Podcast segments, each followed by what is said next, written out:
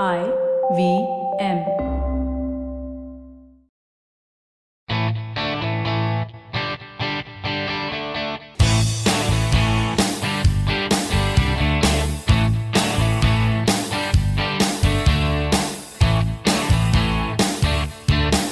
Hello and welcome to a brand new episode of the Musafir Stories, India's very own travel podcast, where each week we discuss the story of travelers in their own words and relive their experiences with you, our listeners. Hi guys, welcome to a brand new episode of the Musafir Stories. Our guest this time is not just a traveler but also a filmmaker. We're really excited to have this conversation, so let's jump onto it and find out more. So, with that introduction, I'd like to welcome MSN Karthik, a travel filmmaker, a YouTube star, if I may.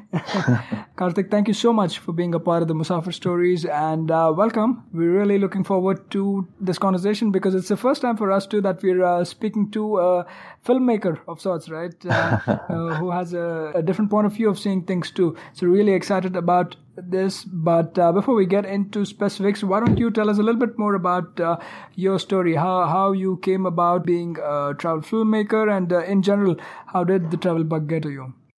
Yeah. Uh, first of all, thanks a lot, Saif, for having me on Musafir Stories. I've been uh, listening to your podcast for a long time and I've been a fan. And uh, I'm also excited to talk to you today.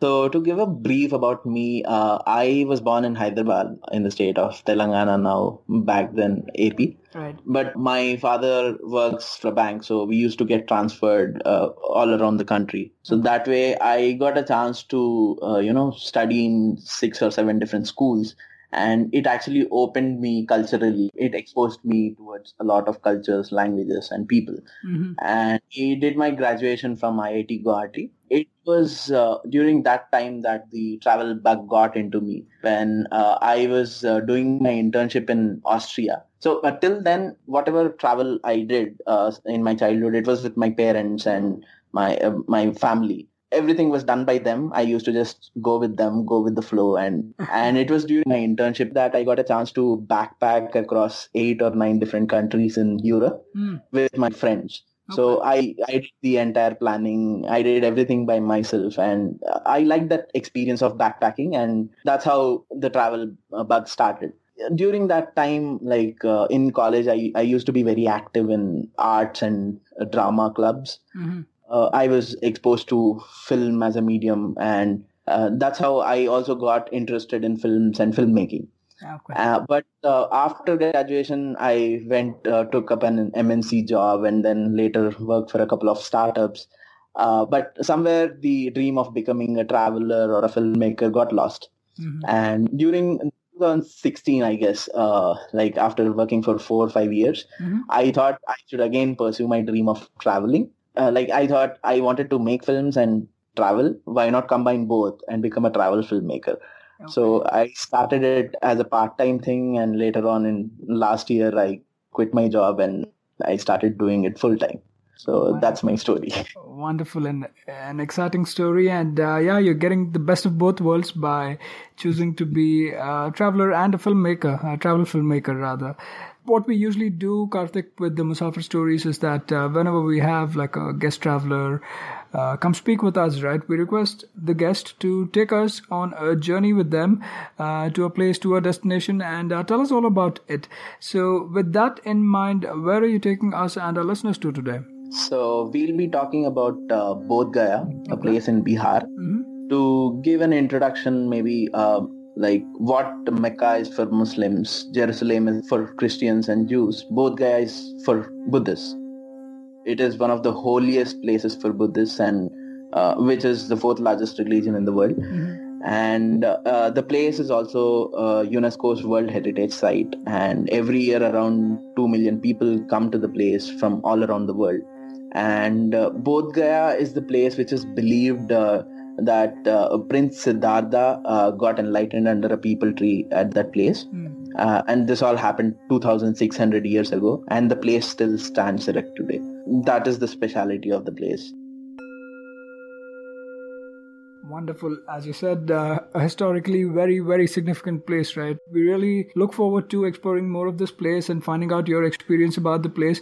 Um, when is a good time to travel there, Karthik? I would suggest uh, traveling to Bodh Gaya would be perfect when uh, there are a lot of these pujas that happen all around the year. Mm-hmm. Uh, to begin with, there is this uh, Buddha Purnima, which is the birthday of Buddha. Right. The Buddha Purnima happens in May, and uh, during October-November time frame, there is a puja called Mahakal Chakra Puja, mm. and there are other world healing prayer pujas which happen all across the year. Mm I would suggest uh, people to visit the place during those times because there are a lot of monks who come from uh, countries all across the Southeast Asia, Asia, US, Europe, everywhere. Right. So you get a lot of uh, different perspectives in, in case you want to talk to the monks and understand their insights about their uh, journey, their insights about Buddhism and all. Those times would be the best times to travel to Bodh Gaya. Okay. Wonderful.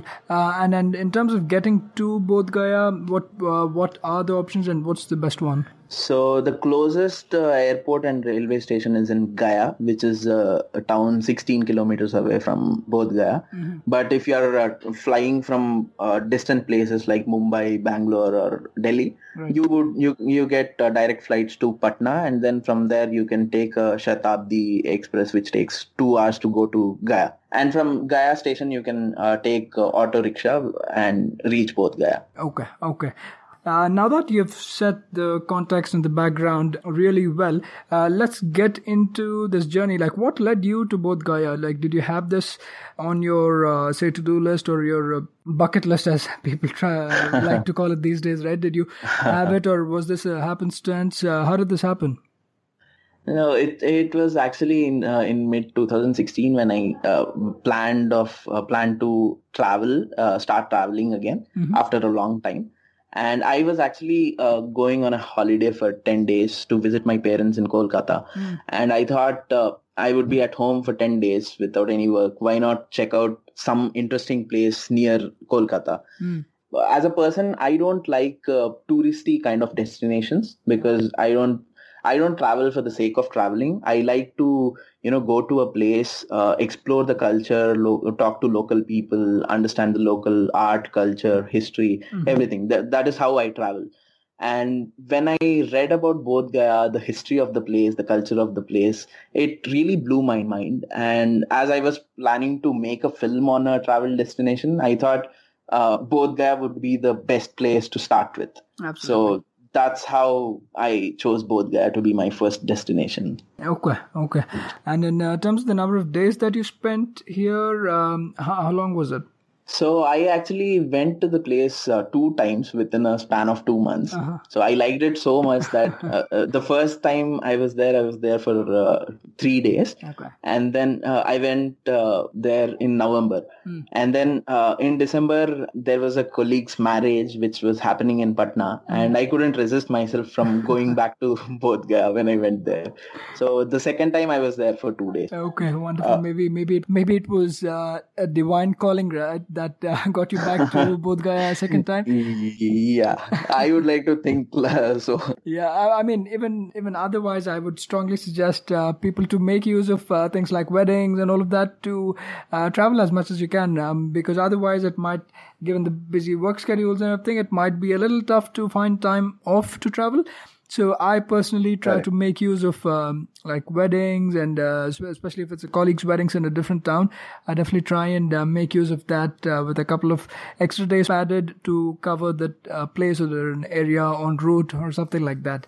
So correct. Correct. Let's get started with uh, a little bit more about the place itself, right? Uh, as you rightly pointed out at the beginning, that uh, historically it's mm. been a very, very significant place, and uh, it's the home of Buddhism. Also, here's yeah. where it all started. And uh, just as a little bit of a background, uh, as as even you yeah. mentioned at the beginning, that Prince Siddhartha, right, um, who yeah. was here in search of enlightenment, in search of um, the truth, if I may, right? Correct. that's Correct. how we ended up here uh, he was originally from um, what is modern day Nepal, right? Lumbini. Yes. Right. Yes, and yes. he ended up here in uh, this part of the world. It is here where he meditated and finally found what he was looking for and uh, what is referred Correct. to as the enlightenment. Correct. Right. So uh, Yeah. he was a prince uh, uh, of a kingdom called Kapila Vastu, uh, that is modern day Nepal, and he was born in Lumbini. Hmm. So there is this interesting story that uh, when uh, Siddhartha was born, Mhm. uh, the the king of the kingdom, his his father, he talked to a lot of priests and asked uh, them to uh, you know do his horoscope and do some research about his future and all Hmm. then the priests come back and say that the uh, the prince would grow up to be either of the two things he he would become a uh, become the greatest emperor the world has ever seen Hmm. or he'll become a monk an ascetic and he he will leave everything in his life and then go live as a monk in a forest Mhm. so uh, then the king decides that he wants this boy to become a greatest emperor in the world. So uh, he encloses the prince from going outside. He he keeps the prince all through his childhood. He he locks him in the in the palace and uh, with all the wealth and all the enjoyments and all the good things of the life. Right. And he doesn't show him all the bad things, bad parts of the life Right. and and then one day after uh, you know getting married and uh, after uh, you know growing up at, at the age of around uh, 25 30 maybe Mhm. he goes out and for the first time he sees people suffering till then uh, he didn't know what old age meant he didn't know that people grow old and die Right. so that was the first time when he sees that people are dying, people are suffering from illness in old age, and people are, you know, there are a lot of these diseases and a lot of problems in the world, a lot of chaos in the world. Yep. And it is at that time that he wants, you know, wants to seek the actual truth. Mhm. So he has been uh, actually living a Truman Show all his uh, childhood. Absolutely. I think very nicely put. Yeah. yeah. And that is uh, the time he realizes that he has been in a matrix and he has to go out and find his own truth. Hmm. And uh, at the age of uh, early 30s, he leaves everything and then he travels uh, down south towards India. Mhm. And he travels in the forest for almost six years. Right. And finally, he reaches Bodh Gaya, where he sits under a peepal tree Mhm. and then he he he starts meditating there and then he gets enlightened there so that that's how the story goes Exactly, exactly. And uh, as you said, this is modern day uh, India, modern day Bihar. And Yeah. um, before we uh, kind of explore the that place a little bit more, Karthik, you did mention about the peepal tree, right? Which is popularly referred to uh, as Bod- the Bodhi tree or Bodhi, the Bodhi Vriksha, right? correct So this is also, I mean, um, there is still a tree in in that very same spot that uh, depicts the Bodhi tree, and uh, it is Correct. believed to be a sapling from the original tree, also, right? Correct. Uh, correct That's- so that's- every yeah every two to three hundred years they take uh, the sapling from the old tree and replant it in, in the same uh, place so that the tree is uh, living this is actually fourth or fifth generation tree that uh, I have been told that it's the fourth or fifth generation tree from the original tree Mm. because uh, peepal trees and like banyan trees they live for a long time Yep. for a stretch of 500 600 years at a time so Wonderful, wonderful. Now you've gotten to Bodh Gaya, and uh, we just spoke about the Bodhi Vriksha, the Bodhi tree, right? Uh, but tell us a little bit more about um, what does one see, or what can one expect in Bodh Gaya? So uh, the main place that you uh, visit in Bodh Gaya is a Mahabodhi temple, which is where the peepal tree, the Bodhi tree, is also located. Right. And uh, it's a big campus, and it was to- it is told that uh, the main foundation of the tree has been main foundation of the temple has been laid uh, some 2,300 years ago by King Ashoka Right. and a lot of kings after that built uh, bit by bit of the temple. Uh, so that is the main place you visit in uh, Bodh Gaya. So to give a bit of history, this temple was under mud and under ruins for almost six to seven hundred years since 12th century AD Okay. and it was in 18 uh, i guess it's in 1860s or 1870s that a british uh, uh, archaeologist uh, named Alexander Cunningham. Right. He came uh, to Bodh Gaya and he did ex- excavations there, Mhm. and then he found ruins of a place like this. So Right. the entire place was covered in mud. From the 19th century, again they retrieved the entire place and built so many structures which were broken, which were ruined, Mhm. and then they restored the entire temple, which is which you can uh, see it today. Okay. Uh, and, the statue of Buddha, which you see in the main temple at uh, Mahabodhi Temple, Mhm. it's it's uh, so brilliant. It's so lively that you experience a feeling of you would feel that it is out of the world. Like when you're standing inside that temple, uh, uh, the main temple prem- premises. So Yeah, this Uh, is the that- great Buddha statue that you're referring to, right?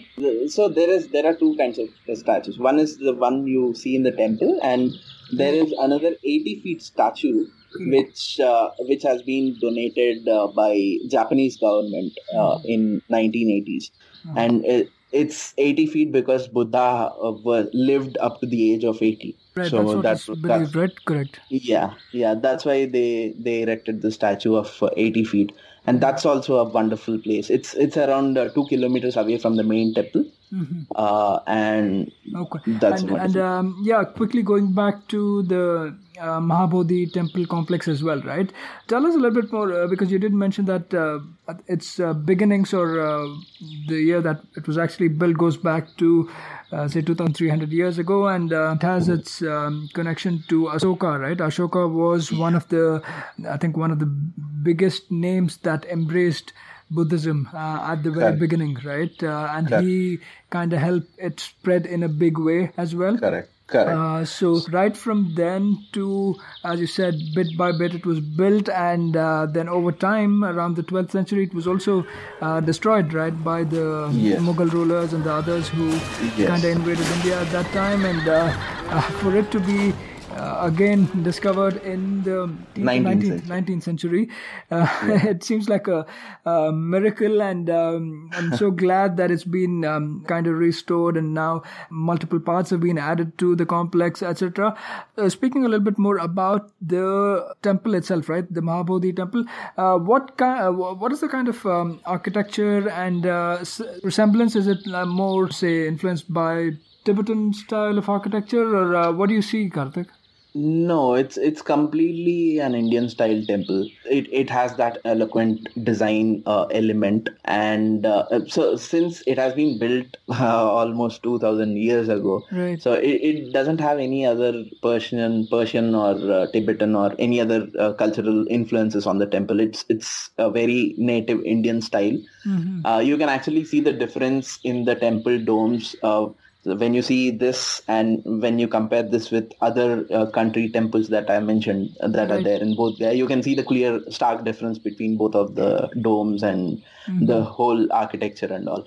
At the middle of the temple complex is the uh, main uh, dome of the temple and everything. And behind the uh, main temple, there is this Bodhi tree Mhm. and all around the temple there are a lot of buddhist stupas some of them date back 2000 years ago 2300 years ago Mm. and many of them have been sent by various other countries to india uh, just uh, in order to be uh, get installed in the temple complex Mhm. so there are a lot of there are almost you know you can find them more than 1000 stupas that are there uh, all around the main complex Right. Wow. and there are a lot of gardens where uh, you see uh, monks sitting and meditating and it, it's really a wonderful place. I think uh, I, I think as uh, I was mentioning to you off the record, right, while we were having that initial conversation too, that uh, in places like these, more than things to see, it is the experience. Correct. counts so much more. Um, Correct. and also the interactions. So um, going about the interactions right uh, uh, uh, did you have a chance to like talk to some of these um, buddhist monks and uh, especially ones who are traveling from say different parts of the world etc yeah. So uh, my main focus along with the uh, travel was to make a documentary on the place. So uh, the the time i went was i, I was really lucky because i didn't uh, plan to go there uh, during that monlam puja I, I landed there uh, by uh, you know accident, but it was really lucky for me to be there on that time. Okay. And I could talk to almost uh, 15 to 20 monks with varied backgrounds. So I actually talked to a monk who is from Tibet, and he now heads the uh, main Buddhist uh, university in Himachal Pradesh. Oh, uh, okay. he's so the name of the person is Khenpo Choing Dorje. He, he, he he's also there in my documentary. Okay. And I talked to him. I talked to monks from Myanmar, Tibet, uh, Vietnam, uh, France, and I even spoke to a person who was born Catholic, raised Catholic from the U.S. Uh-huh. And then uh, in his middle age, he he traveled to India. He found out about Buddhism. He converted to Buddhism, and he stays now in Himachal Pradesh practicing Buddhism. It it was really exciting listening to all those stories and understanding their perspective about Buddhism and enlightenment and what life is. The main lesson I learned from the trip was uh, you don't need money to be happy in life. That is one of the main lessons I learned. You just need peace of mind. That's it. So peace of mind doesn't come with money. Yeah, that's so So- uh, deep, right? Uh, because especially in these times and um, in this in this uh, it is a rat race of sorts, right? You're always um, comparing Correct. yourselves to your peers and uh, how much more am I making, how much less am I making, and uh, uh, that kind of dictates how you live your life and what you're chasing and uh, uh, everything else, right? It's more um, about materialistic things. I, I don't blame anybody per se. I'm, I'm just saying that's how we're conditioned, right? Right from the Correct. very first day, uh, even in school, right? It's always peer pressure. It's always things. It's um, more more chasing. That's uh, worldly things. It's materialistic things, and I think that's where Buddhism calls this out and um, uh, highlights how, how important Correct. things like uh, say peace of mind or uh, being contented and uh, understanding the pain and the suffering of um, other people who are less fortunate in some ways etc right? So um, I'm, I'm glad that uh, one of the very important uh, lessons that you took away from um, from uh, from this whole trip and from uh, that you try to give away from the documentary as well is uh, such an important thing but uh, if I have to ask, uh, in terms of um, your interactions with the, these monks, right?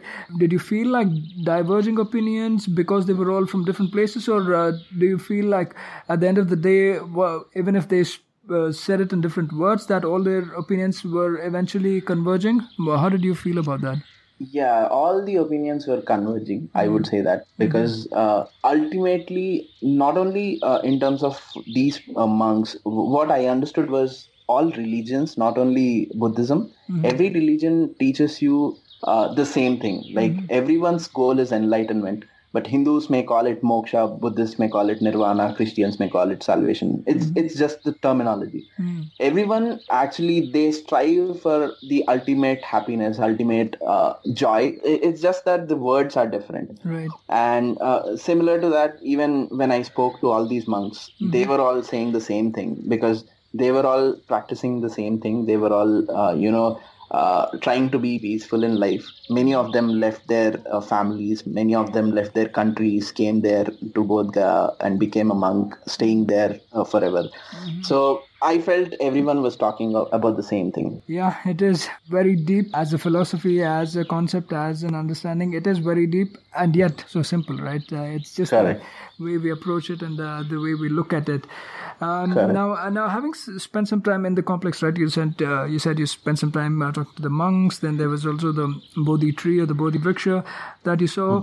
Tell us a little bit more about these uh, different temples or monasteries from different countries, right? Um, I I thought that was pretty unique too in terms of how all of them are related to Buddhism, but uh, they're all from different countries, and uh, even in terms of appearance, right? They're so different. So, how was that? How was that uh, experience going about these uh, different temples and monasteries? And you said these are within the complex or just outside of the complex? No, the, these are all outside the complex. So the uh, temples uh, range from you know 200 meters to two kilometers based on where the government gave them land.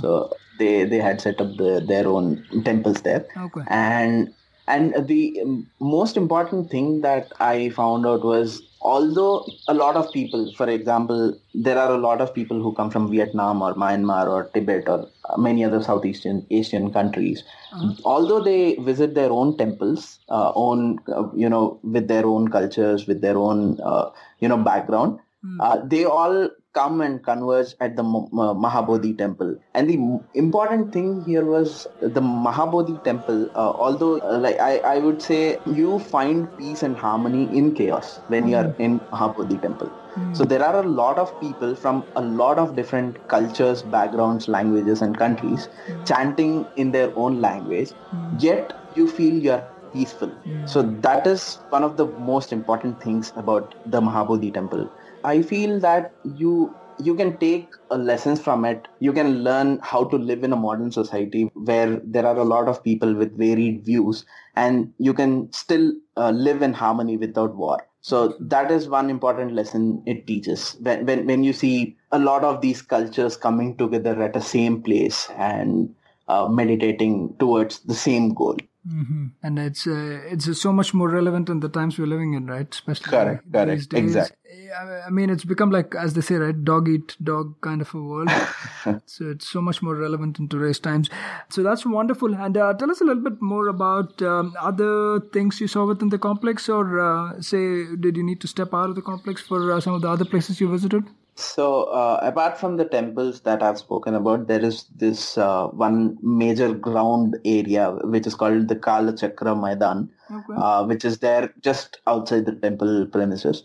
And it, it is a place where it's a, it's a huge ground stadium kind of thing where uh, all these uh, main pujas are held.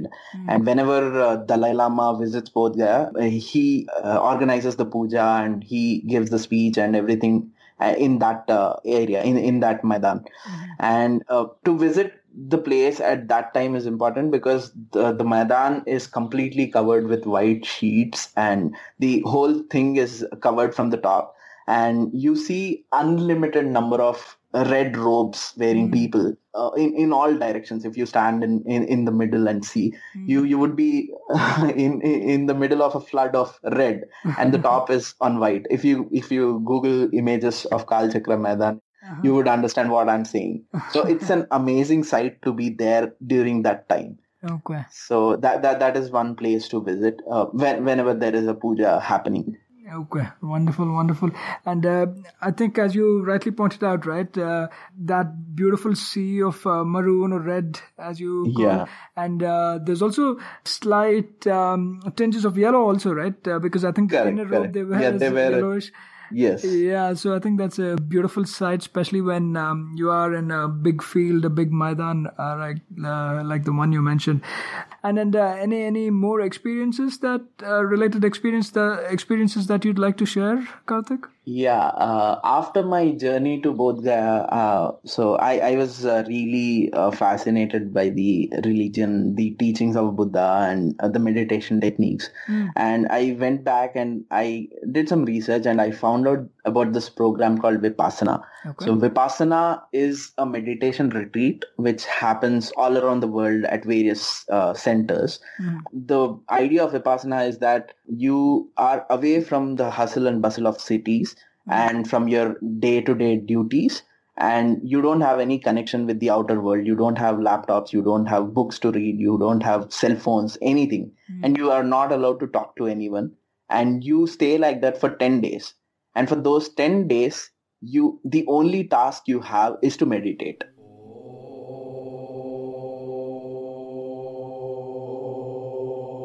and it, it's a wonderful experience because for example uh, the main excuse we uh, give every day in our day-to-day life not to meditate is that you have a lot of duties to perform day-to-day right. activities to perform right. and during those 12 days they take away all those duties from you and you have no excuse whatsoever to give them not to meditate. Uh-huh. and they take care of your lodging food everything is free of cost.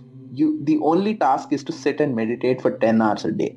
And during that time they teach you uh, for the first three days they teach you anapana meditation which mm-hmm. is to observe the breath uh, observe your breath from your stomach to nose. And and from fourth day onwards they teach you a technique called uh, vipassana, which was you know the actual technique used by Lord Buddha to get enlightened.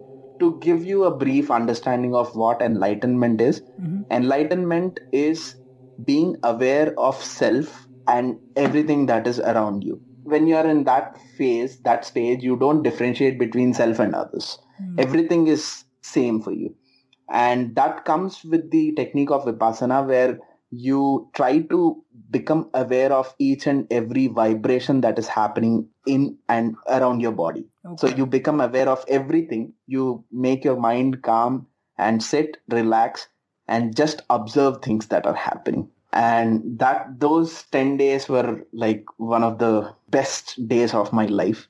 And I would recommend anyone who is interested in Bodh Gaya or Buddhism or would l- want to learn more about this should definitely check out that program called Vipassana. Mm.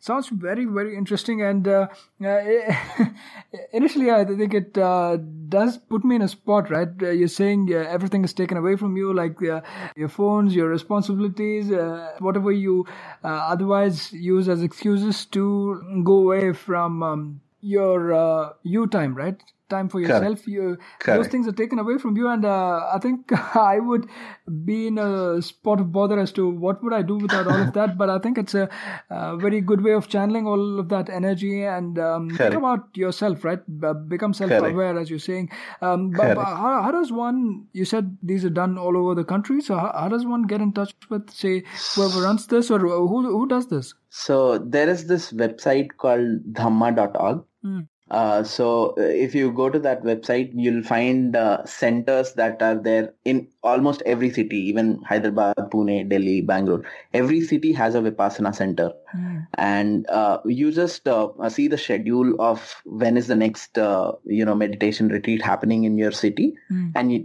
you just apply them online, apply to them online, and you'll get a reply within uh, a week or so. So you just have to take your clothes there and everything else would be taken care of by them. I did it in a place called Nagarjun Sagar in Okay. Andhra Pradesh. Mhm. And it's a beautiful place to do Vipassana because it's uh, uh, just beside the backwaters of a dam. Right, Uh, right. Uh, the view is wonderful and you can sit there, relax, just meditate. Uh, and this Vipassana meditation, this was, this whole concept was uh, founded and, uh, you know, uh, propagated by a person called S.N. Goenka, who was from Rajasthan and he went uh, to Burma, stayed there for most of his life in Burma, learned this technique in Myanmar, Burma, Mhm. and then came back to India and started propagating this in India. And now it's famous all over the world.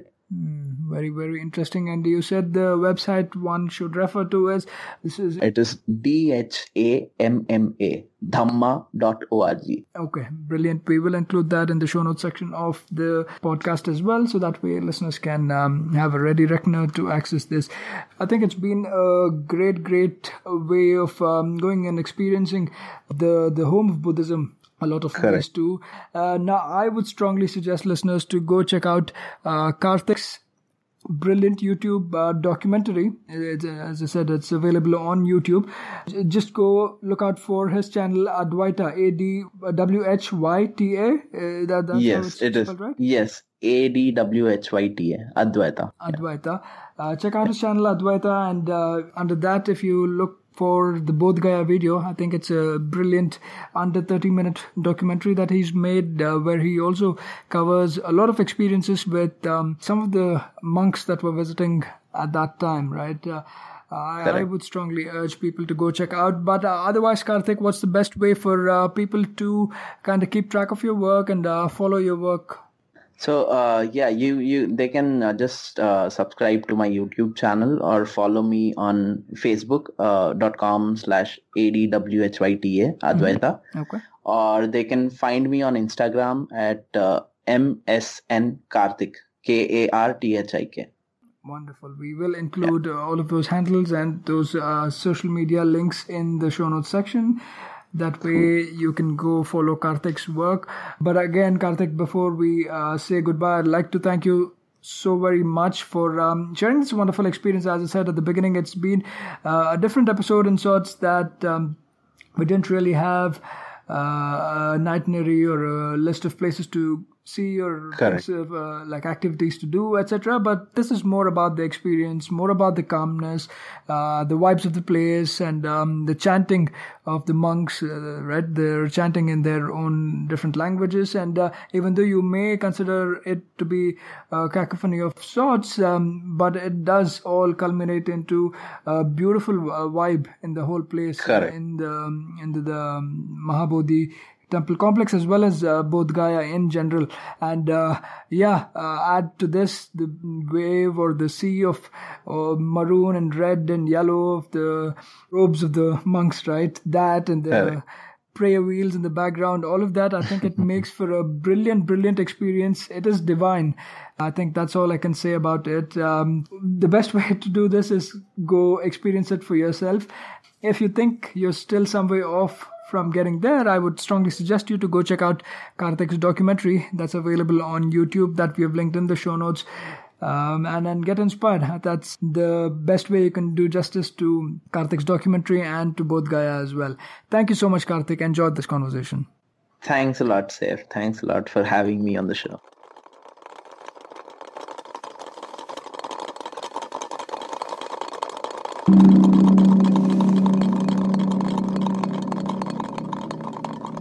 That was yet another great episode of the Musafir Stories. If you guys like the show, please subscribe to us on iTunes or Apple Podcasts, Audioboom, Saavn, Pocket Casts, Castbox, Stitcher, or any other podcasting app available on iOS or Android. Please do leave us a review on iTunes. It goes a long way in the show's discoverability. You can also follow us on Facebook, Twitter, or Instagram. We go by the handle The Musafir Stories. Or, if it suits you, you could email us at themusafirstories at gmail.com or visit our website at www.themusafirstories.com for more information. All of these links will be made available in the show notes section of each episode. So here's to more traveling, sharing, and inspiring. Stay tuned for our next episode. Until then, happy travels and goodbye.